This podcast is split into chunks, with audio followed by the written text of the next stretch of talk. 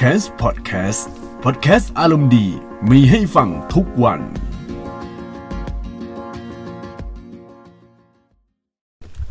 สวัสดีท่านผู้ฟังทุกท่านนะครับ ที่กำลังรับฟังพอดแคสต์ของ c a m p นะครับ อันนี้มาเริ่มต้นด้วยซีซั่น2นะครับ ซึ่งซีซั่น2เนี่ยก็จะเป็นถ้าชื่อ c a m p นะครับ c a m p ก็จะเป็นเกี่ยวกับเรื่องเกมโดยเฉพาะเลย เพราะว่า branding เกี่ยวกับเรื่องเกมก็มีมาตั้งแต่ YouTube แล้วนะแล้วก็ ดูจากสถิติในการรับฟังพอดแคสต์นะครับที่ผ่านมาครับ รู้สึกว่าพวกแนวแนวไอดอลแนวแนวเกมเนี่ยมันจะเยอะเป็นพิเศษครับ ดังนั้นเราก็จัดให้เลยว่าตั้งแต่ซีซั่น2เป็นต้นไปก็จะพูดเกี่ยวกับเรื่องวงการเกม แล้วก็เรื่องพวกแบบเก็ตเล็กเก็ตน้อย หรือพวกงานวิจัยเรื่องเกม โดยเฉพาะก็จะเป็นเรื่องความรู้ที่มาจากเรื่องเกมนะครับ ดังนั้นคนที่เป็นคนที่ชอบแนวแนว เกม หรือว่าเป็นคนที่พยายาม support หรือหาเรื่องราวที่เอาไว้ใช้ในการทำรายงาน หรือว่าการวิจัยหรือการเขียนอ้างอิงทางวิชาการต่างๆ ก็จะเหมาะกับในพอดแคสต์นะครับ ในตอนนี้ก็มาฟังกันได้เลยครับ โดยในพอดแคสต์ตอนนี้ครับก็เล่ามาจากในเว็บไซต์ BBC นะครับ ซึ่งเป็นเว็บไซต์ข่าวของอังกฤษนะครับ โดยหัวข้อของเขาเขียนคือ how playing a video game could get at you a better job นะครับ ถ้าแปลเป็นไทยก็คือ ก็คือการเล่นวิดีโอเกมเนี่ยช่วยคุณทำงานได้อย่างไรนะครับ ในบทความนี้ครับก็เขียนโดยคุณเดวิดมอรีนะครับ เป็น เป็นนักข่าวนะครับ เกี่ยวกับเรื่องเทคโนโลยีนะฮะในการใช้งานทางด้านธุรกิจนะครับ เขาได้เขียนว่าอุตสาหกรรมเกมเนี่ยตอนนี้มีขนาดใหญ่กว่าภาพยนตร์และก็เพลงเอามารวมกันนะครับ แต่ว่าบางคนเนี่ยมีน้อยคนครับ มีน้อยคนจริงๆ ที่จะเอา Fortnite เนี่ย คือการเล่น Fortnite ที่แบบเก่งๆ หรือพวก achievement ในเกม Fortnite อันนี้ผมก็เคยเล่น Fortnite แต่ว่าไม่รู้ว่ามันมีพวก achievement พวก trophy อะไรหรือเปล่านะ คือเขาเอาพวกง่ายๆเลยเรียกว่า trophy ดีกว่า คือเขาเอาเกมพวก trophy ต่างๆใน Fortnite เนี่ยมาเขียนใน CV นะครับ CV ก็คือคล้ายๆเรซูเม่เป็นยังไงอะเหมือนจดหมายหรือเป็นข้อข้อความแล้วก็หน้ากระดาษที่แนะนำเอาไว้ไปสมัครงานนะครับ แล้วทำไมล่ะทำไมพวกธุรกิจเนี่ยเขาเอาพวกทักษะของการเล่นเกมเนี่ยจากเกมเมอร์เนี่ย สามารถเอาเข้าในที่ทำงานได้นะครับ เออ เรื่องนี้เป็นเรื่องที่น่าสนใจนะครับ แล้วก็มีบริษัทสตาร์ทอัพนะครับเขาได้อธิบายนะฮะ ก็เขาเชื่อเชื่อมั่นเลยครับว่าทักษะการเล่นเกมต่างๆ พวกนี้ครับ มันก็ต้องเรียนรู้จากการเล่นเกมอยู่แล้ว มันมีพวกทักษะต่างๆ มากมายฮะ แล้วการที่ชนะยากมากๆครับ แล้วก็การฝึกฝนเวลาเป็นหลายปีเนี่ย แล้วก็การ คือฝึกฝนเพื่อที่จะต่อสู้ในเกม พวกเกมแนวแบบเช่นรอยอพวกอะไรพวกนี้นะครับ มันสามารถใช้ในสถานการณ์จริงได้ เออ เรื่องนี้คือเรื่องที่น่าสนใจนะครับ แล้วก็เกม Academy เนี่ย เป็นยังไงอะ เหมือนสถาบันที่แบบเกี่ยวกับเกมนะครับ ที่สอนเรื่องเกมต่างๆ เนี่ยเขาได้มีความเชื่อว่าเขาจะต้องเอาข้อมูลของนักเล่นเกมเนี้ยมาใส่เป็น Big Data ของเขานะครับ รู้เปล่าว่าถ้าคุณเป็นคนที่ชอบการเล่นเกมปริศนาที่แบบยากๆ อย่างเรื่อง Portal หรือว่าพวกเกมแนวๆ ป้องกันนะครับ Tower Defense นะครับ อย่างเช่น Defense Kit นะครับ ก็พวกทีมเนี่ย ส่วนใหญ่เนี่ยเราจะเจอทีมเหล่านี้มาจากพวกกลุ่มนักทำงานด้านไอทีนะครับเขาจะเล่นเกมพวกนี้มากกว่าเกมอื่นๆนะครับ แต่ถ้าคุณเป็นคนชอบเกม Civilization Total War แล้วก็ XCOM นะครับ โดยเกมพวกนี้ครับก็จะใช้เรื่องของการวางแผน แล้วก็การจัดการทรัพยากรนะครับ ซึ่งเป็นตัวสำคัญในการทำให้เราชนะในเกมแต่ละเกมนะครับนั่นแหละครับ คุณอาจจะเป็นพวกผู้บริหาร โอ้โห คือคุณอยากเป็นผู้บริหาร ถ้าคุณอยากเป็นพวก CEO เป็นอะไรพวกนี้ครับ ต้องเล่นเกมแนวแนว civilization พวกแนวแนว การจัดการการเมือง แล้วก็พวกแบบ XCOM นะฮะ เออ แต่เมื่อก่อนผมก็ชอบนะเล่นนะ แต่ว่าหลังๆมาไม่เล่นเล่นแต่ FPS อย่างเดียว เดี๋ยวต้องหาเวลาเล่นแล้วนะครับ โดยไอเดียของเกม Academy เนี่ย เป็นอะไรที่ง่ายมากครับ คือเขาจะวิเคราะห์เกมเมอร์ต่างๆ แล้วก็ดูนิสัยของเกมเมอร์ว่า เออเขาในโปรไฟล์การเล่นเกมของเขาเนี่ย มันเป็นยังไง แล้วก็เขาจะหาทักษะที่มีคุณค่าของเขาเนี่ย แล้วก็เอามา แจกแจงนะครับ มาดูว่าเออคนเนี้ยจะต้องฝึกฝนอะไรยังไงบ้างครับ แล้วก็สตาร์ทอัพอันนี้ครับ มันจะเริ่มเติบโตขึ้น แล้วพวก skill ต่างๆ ในเกมเนี่ย มันสามารถโอนย้ายไปเป็นเหมือนเป็นอะไรอะเป็นหลักฐานอื่นๆได้นะครับ แม้แต่พวกกองทัพนะครับ กองทัพเองเขากำลัง กำลังแบบสมัครเกมเมอร์คือรับเกมเมอร์เข้ามาเข้ามาทำอะไร ผมก็ไม่รู้แต่ว่าผมเดาแน่ๆเลยว่าพวกกองทัพเนี่ยน่าจะทำเรื่องเกี่ยวกับการวางแผนการสู้รบแน่นอนครับ เพราะว่าตัวเกมสมัยนี้นี่ นอกจากว่าภาพจะสวยแล้ว แต่ว่ามันสามารถจำลองสถานการณ์จริงได้นะครับ โดยคนที่พูดพูดคุยครับ ก็น่าจะเป็น spokesperson ก็โคศกนะครับ โฆษกของ Royal Air Force นะครับ น่าจะเป็นพวกกองทัพอากาศนะ กองทัพอากาศหลวง คือโฆษกเขาได้บอกกับ BBC น่าจะเป็นของอังกฤษมั้ง ดังนั้นอังกฤษก็จะมีเรื่องของ Royal ก็เป็นแนวแนวอะไรอะแนวแนวหลวงนะครับ เพราะว่ามีเป็นระบบกษัตริย์อยู่นะครับ เขาได้อธิบายว่า คือพวกความสามารถในการรับรู้พวกข้อมูลต่างๆ แล้วก็ทำอย่างแบบ ได้ต่อเนื่องครับ พวกนี้ฮะมันจะต้องใช้คนที่เล่นเกมมาก่อน เออ เรื่องนี้เป็นเรื่องที่ โอ้โห เรื่องที่น่าสนใจครับ พวกแบบความคิดในการวางแผนนะครับ ก็ต้องผ่านคนเล่นเกม เพราะว่าคนเล่นเกมเขาจะฝึกเรื่องวิทยายุทธอะไรต่างๆ มากมาย เรื่องนี้น่าสนใจนะครับ แล้วก็พวกทักษะเหล่านี้ครับ ก็ RAF นะครับเขากำลังหาคนที่สวมบทบาทที่มาทำในตำแหน่งนี้ได้ครับ ทักษะที่ต้องการนะครับจากการเล่นเกมนะครับ มันเห็นผลจริงนะครับ ในการทำงานพื้นที่อื่นๆ โอ้โห เรื่องนี้เยี่ยมนะครับ แล้วก็มันมีพวก soft skill ต่างๆ ที่เกมเมอร์เนี่ย สามารถเรียนรู้แล้วก็เอามาฝึกฝนโดยในแบบการ setting ระดับ professional ครับ อย่างเช่นการเป็นทีมเวิร์กแล้วก็การแก้ไขปัญหา และการวางแผน ต่างๆ ตามแผนนะครับ โดยซึ่งแรนเกนเนอร์เขาก็พูดเพิ่มเติมนะครับ เออแต่ว่าแล้วทำไมท็อปร้อยแรงกิ้งใน Overwatch เนี่ย คือควรเขียนลงใน CV นะครับ เออ ผมว่าประเทศอังกฤษเขาจะเรียกเรซูเม่ว่า CV มั้งนะครับ เออ CV ก็เป็นจดหมายสมัครงานอะ่ะ เออ ประมาณว่าแนะนำตัวว่าเรามีอะไรอย่างเงี้ยนะครับ ณตอนนี้ถ้าคุณอยากจะเป็นอะไรอะ่ะ ถ้าคุณเล่นเกมเก่งมาก ๆครับ เอาไปเขียนในจดหมายสมัครงานได้ครับ พวกบริษัทในไทยนะครับ บริษัทในไทยที่แบบอาจจะดัง ๆ ที่มีวัฒนธรรมองค์กรที่ค่อนข้างเข้ากับปัจจุบันอะตอนนี้อาจจะเปิดเผย อาจจะแบบเฮ้ยมองเป็นสิ่งใหม่ อันนี้ผมแนะนำนะครับ อันนี้นี้มาคุยกันต่อนะครับเขาก็บอกว่าแมคเกเนอร์เนี่ยเขาพูดว่ามัน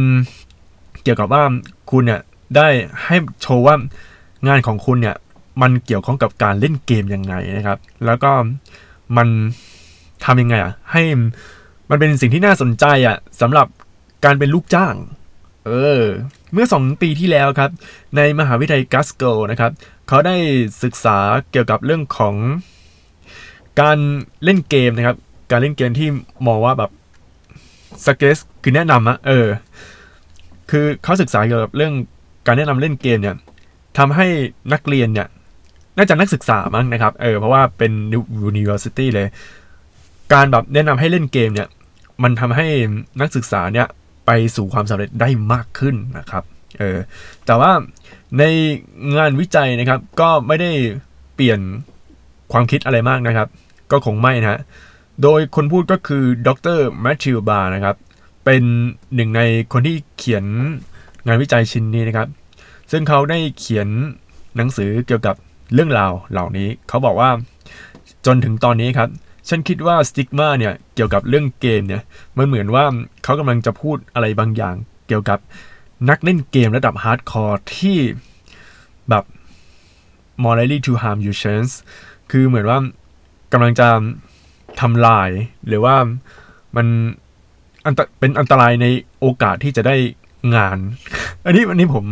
อันนี้แปลสดนะครับ เดี๋ยวเดี๋ยวอ่านอีกรอบหนึ่งคือเดี๋ยวแปลรอบหนึ่งเขาบอกว่าจนถึงทั้งตอนเนี้ย ฉันคิดว่าพวกอะไรที่เกี่ยวกับเกมเนี่ยมันหมายความว่า เราจะพูดว่าฉันคือ hardcore gamerที่แบบกำลังจะเอาประสบการณ์และก็โอกาสเนี่ยที่จะได้งานคือประมาณว่าเอาการเล่นเกมของเราเนี่ย ไปสมัครงาน เออ แต่ว่า ถ้าบางคนเนี่ยได้คิดว่าเออถ้าเขาเล่นเกมออนไลน์บ่อยๆนะครับ อย่างเช่นคุณไปประสานงานอะไรต่างๆเนี่ยการเป็นลูกจ้างก็เป็นลูกจ้างที่ดีนะครับ โดยดรป่าเขาพูดนะครับ การเล่นเกมแบบ casual นะครับ คือเล่นเกมแบบบ่อยๆ โดยที่ไม่ได้เล่น hardcore อะไรนะครับ โดยไม่ต้องคิดอะไรเรื่องเกี่ยวกับการสมัครงานนะครับเฮ้ยโทษทีนี่ไม่ใช่ โดยที่ไม่คิดว่า กี่ยวกับเรื่องของทักษะต่างๆ คือเล่นเกมไปงั้นๆเออเล่นแบบประมาณ 10 นาที 20 นาที แล้วก็เหมือนเล่นคลายเครียดเฉยๆนะครับ ไม่ได้เล่นจริงจังนะครับ ก็ไม่สามารถช่วยแบบว่าเป็นเขียนในใบสมัครงานได้นะครับ เออ ส่วนใหญ่ถ้าคุณเป็น hardcore gamer ถ้าเป็นพวกนักกีฬา esport อะไรอย่างเงี้ย เขียนสามารถเขียนในใบสมัครงานได้นะครับ แต่ว่าในเกม Academy นะครับ เขาได้ ลองทำเนี่ย ไอ้พวกเกมเมอร์แนวแนวแคชชวลทั้งหลายนะครับ ไปที่ Conscious Ones Conscious Ones ก็จะเป็นแบบจิตสำนึกนะฮะ ประมาณว่าในวแนวสำนึก โดยให้คิดเรื่องเกี่ยวกับการคิดวิเคราะห์แตกเยอะ แตกแยะเพิ่มเติมเพื่อที่จะพัฒนาทักษะต่างๆนะครับเออในเนื้อหาข่าวก็บอกว่า critical thinking นะเขาบอกว่า เราเห็นเกมเพย์เนี่ย มันเป็น มันเป็นชาเลนจ์มันเป็นพรสวรรค์มันเป็นแบบ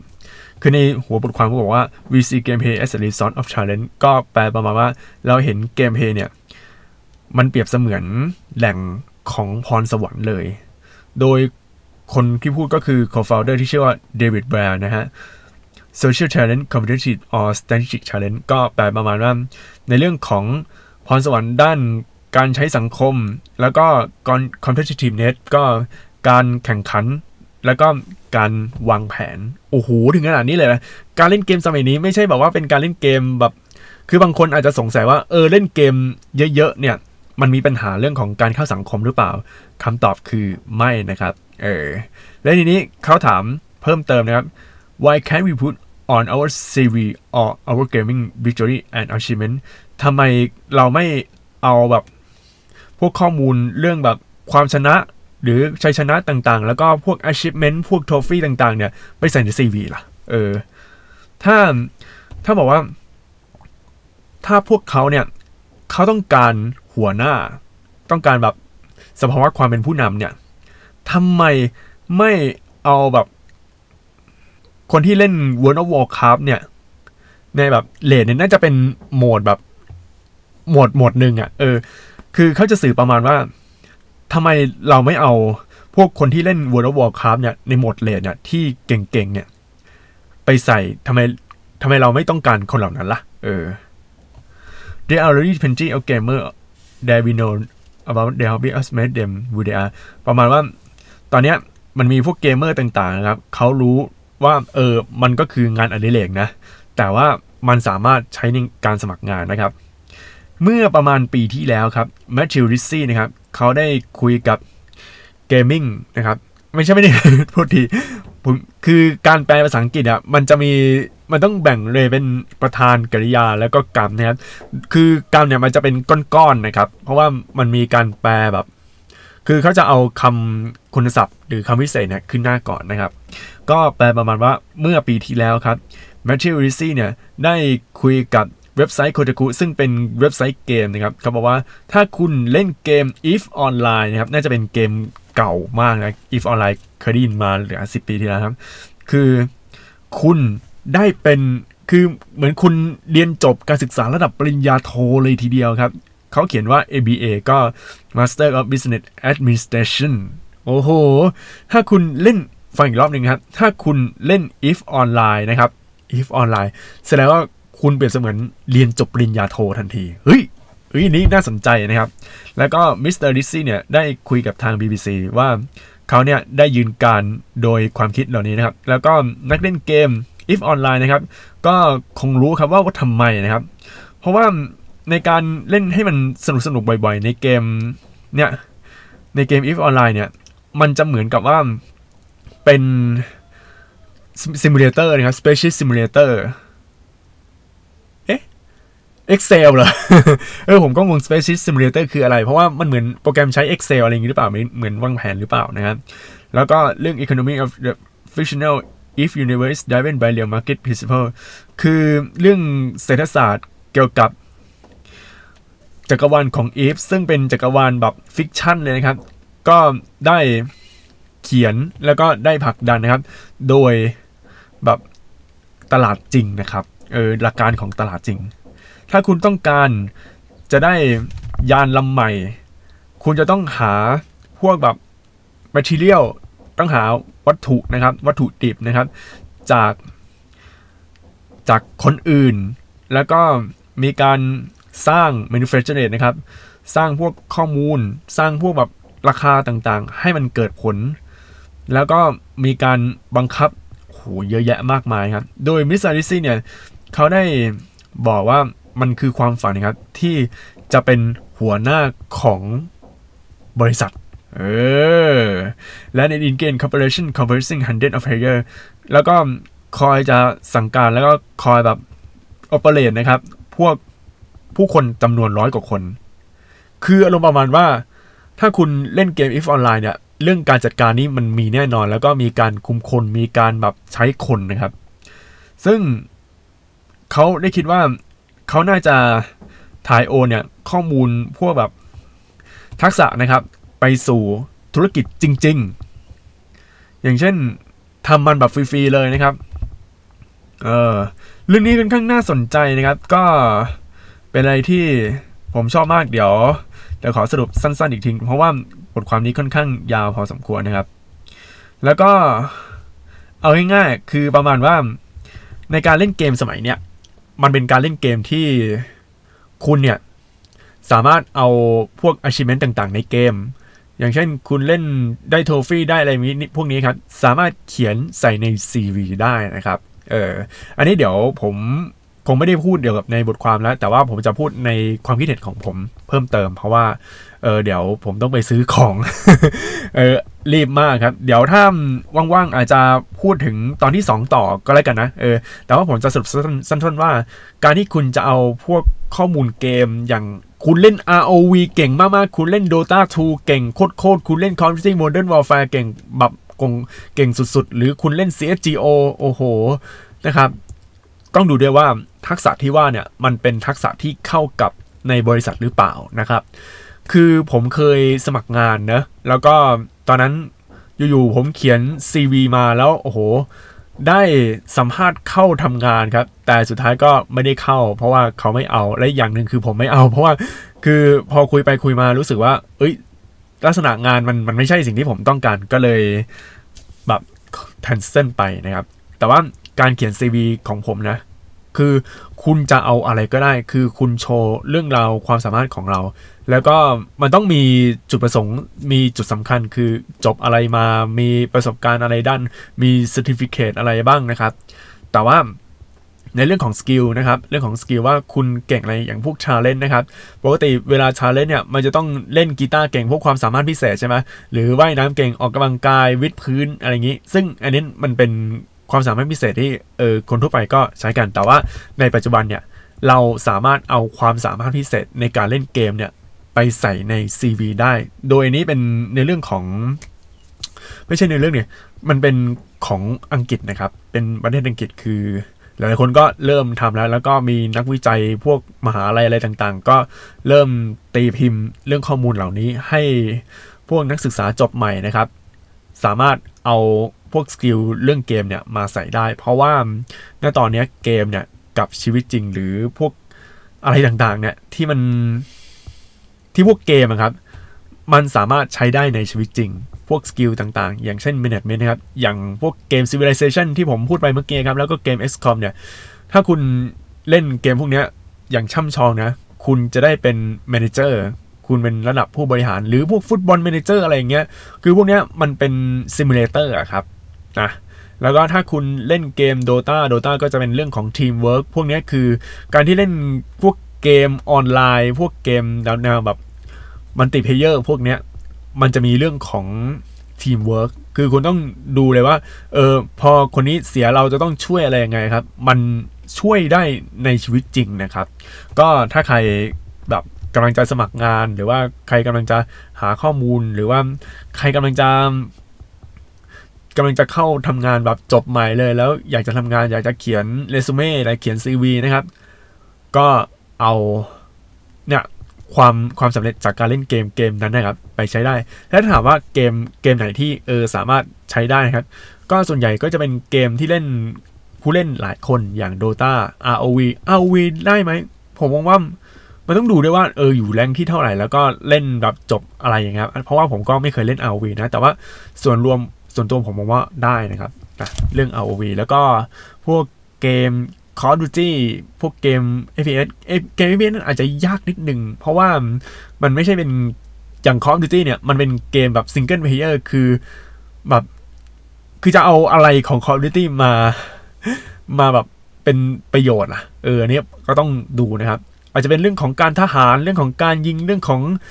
การแบบบุกอะไรอย่างนี้หรือเปล่า อะ คือถ้าคุณอยากสมัครเป็นพัทหารนะครับ ก็อาจจะใช้ เกม Call of Duty แล้วก็มาใส่ใน CV ก็ได้ เออ ใครจะไปรู้ แต่ว่าส่วนใหญ่ในสมัยนี้พวกพวกแบบอาชีพที่แนวแนวผู้บริหาร พวกแบบเมนเจอร์นะครับ ควรเล่นเกมแนวแนวบริหาร พวกอะไรอย่างนี้ดีกว่านะครับ วางแผนการลบหรือว่าพวกเมนเจอร์นะครับ มีหลายเกมมากเลยครับ แล้วก็ลองลองไปซื้อกัน เพราะว่าทุกวันนี้ก็ยังขายนะครับ แล้วบางเกมราคาก็ถูกด้วยนะครับ ถ้าคุณชอบนะครับ ก็ ลองไปหาเกมเหล่านี้ได้ครับ โอเค เดี๋ยวอาจจะมี part สองนะครับ เดี๋ยวดูก่อนว่าเออที่ผมอ่านมันน่าสนใจหรือเปล่านะครับ เพราะว่าบทความนี้ก็ค่อนข้างยาวพอสมควรก็อย่าลืมติดตามฟังพอดแคสต์ของผมต่อนะครับ เพราะว่าคือผมก็จะทำแนวๆเกมนี้แล้วก็แชร์ให้เพื่อนๆที่สนใจเรื่องเกมเนี่ยเอออาจจะมีประเด็นดีๆนะครับ มาฟังนะครับ โอเค เดี๋ยวไปก่อนนะครับ สวัสดีครับ ติดตามฟังพอดแคสต์ของ Camps ได้ทุกๆวัน ผ่านช่องทาง Spotify Google Podcast และ Podbean สนใจลงโฆษณาและพูดคุยกับ podcaster ผ่านทาง Direct Message Twitter at c a m p s s podcast Instagram at c a m p s s underscore official หรือ Facebook Camps Podcast ได้ทุกช่วงเวลา แล้วพบกันในตอนต่อไปนะครับ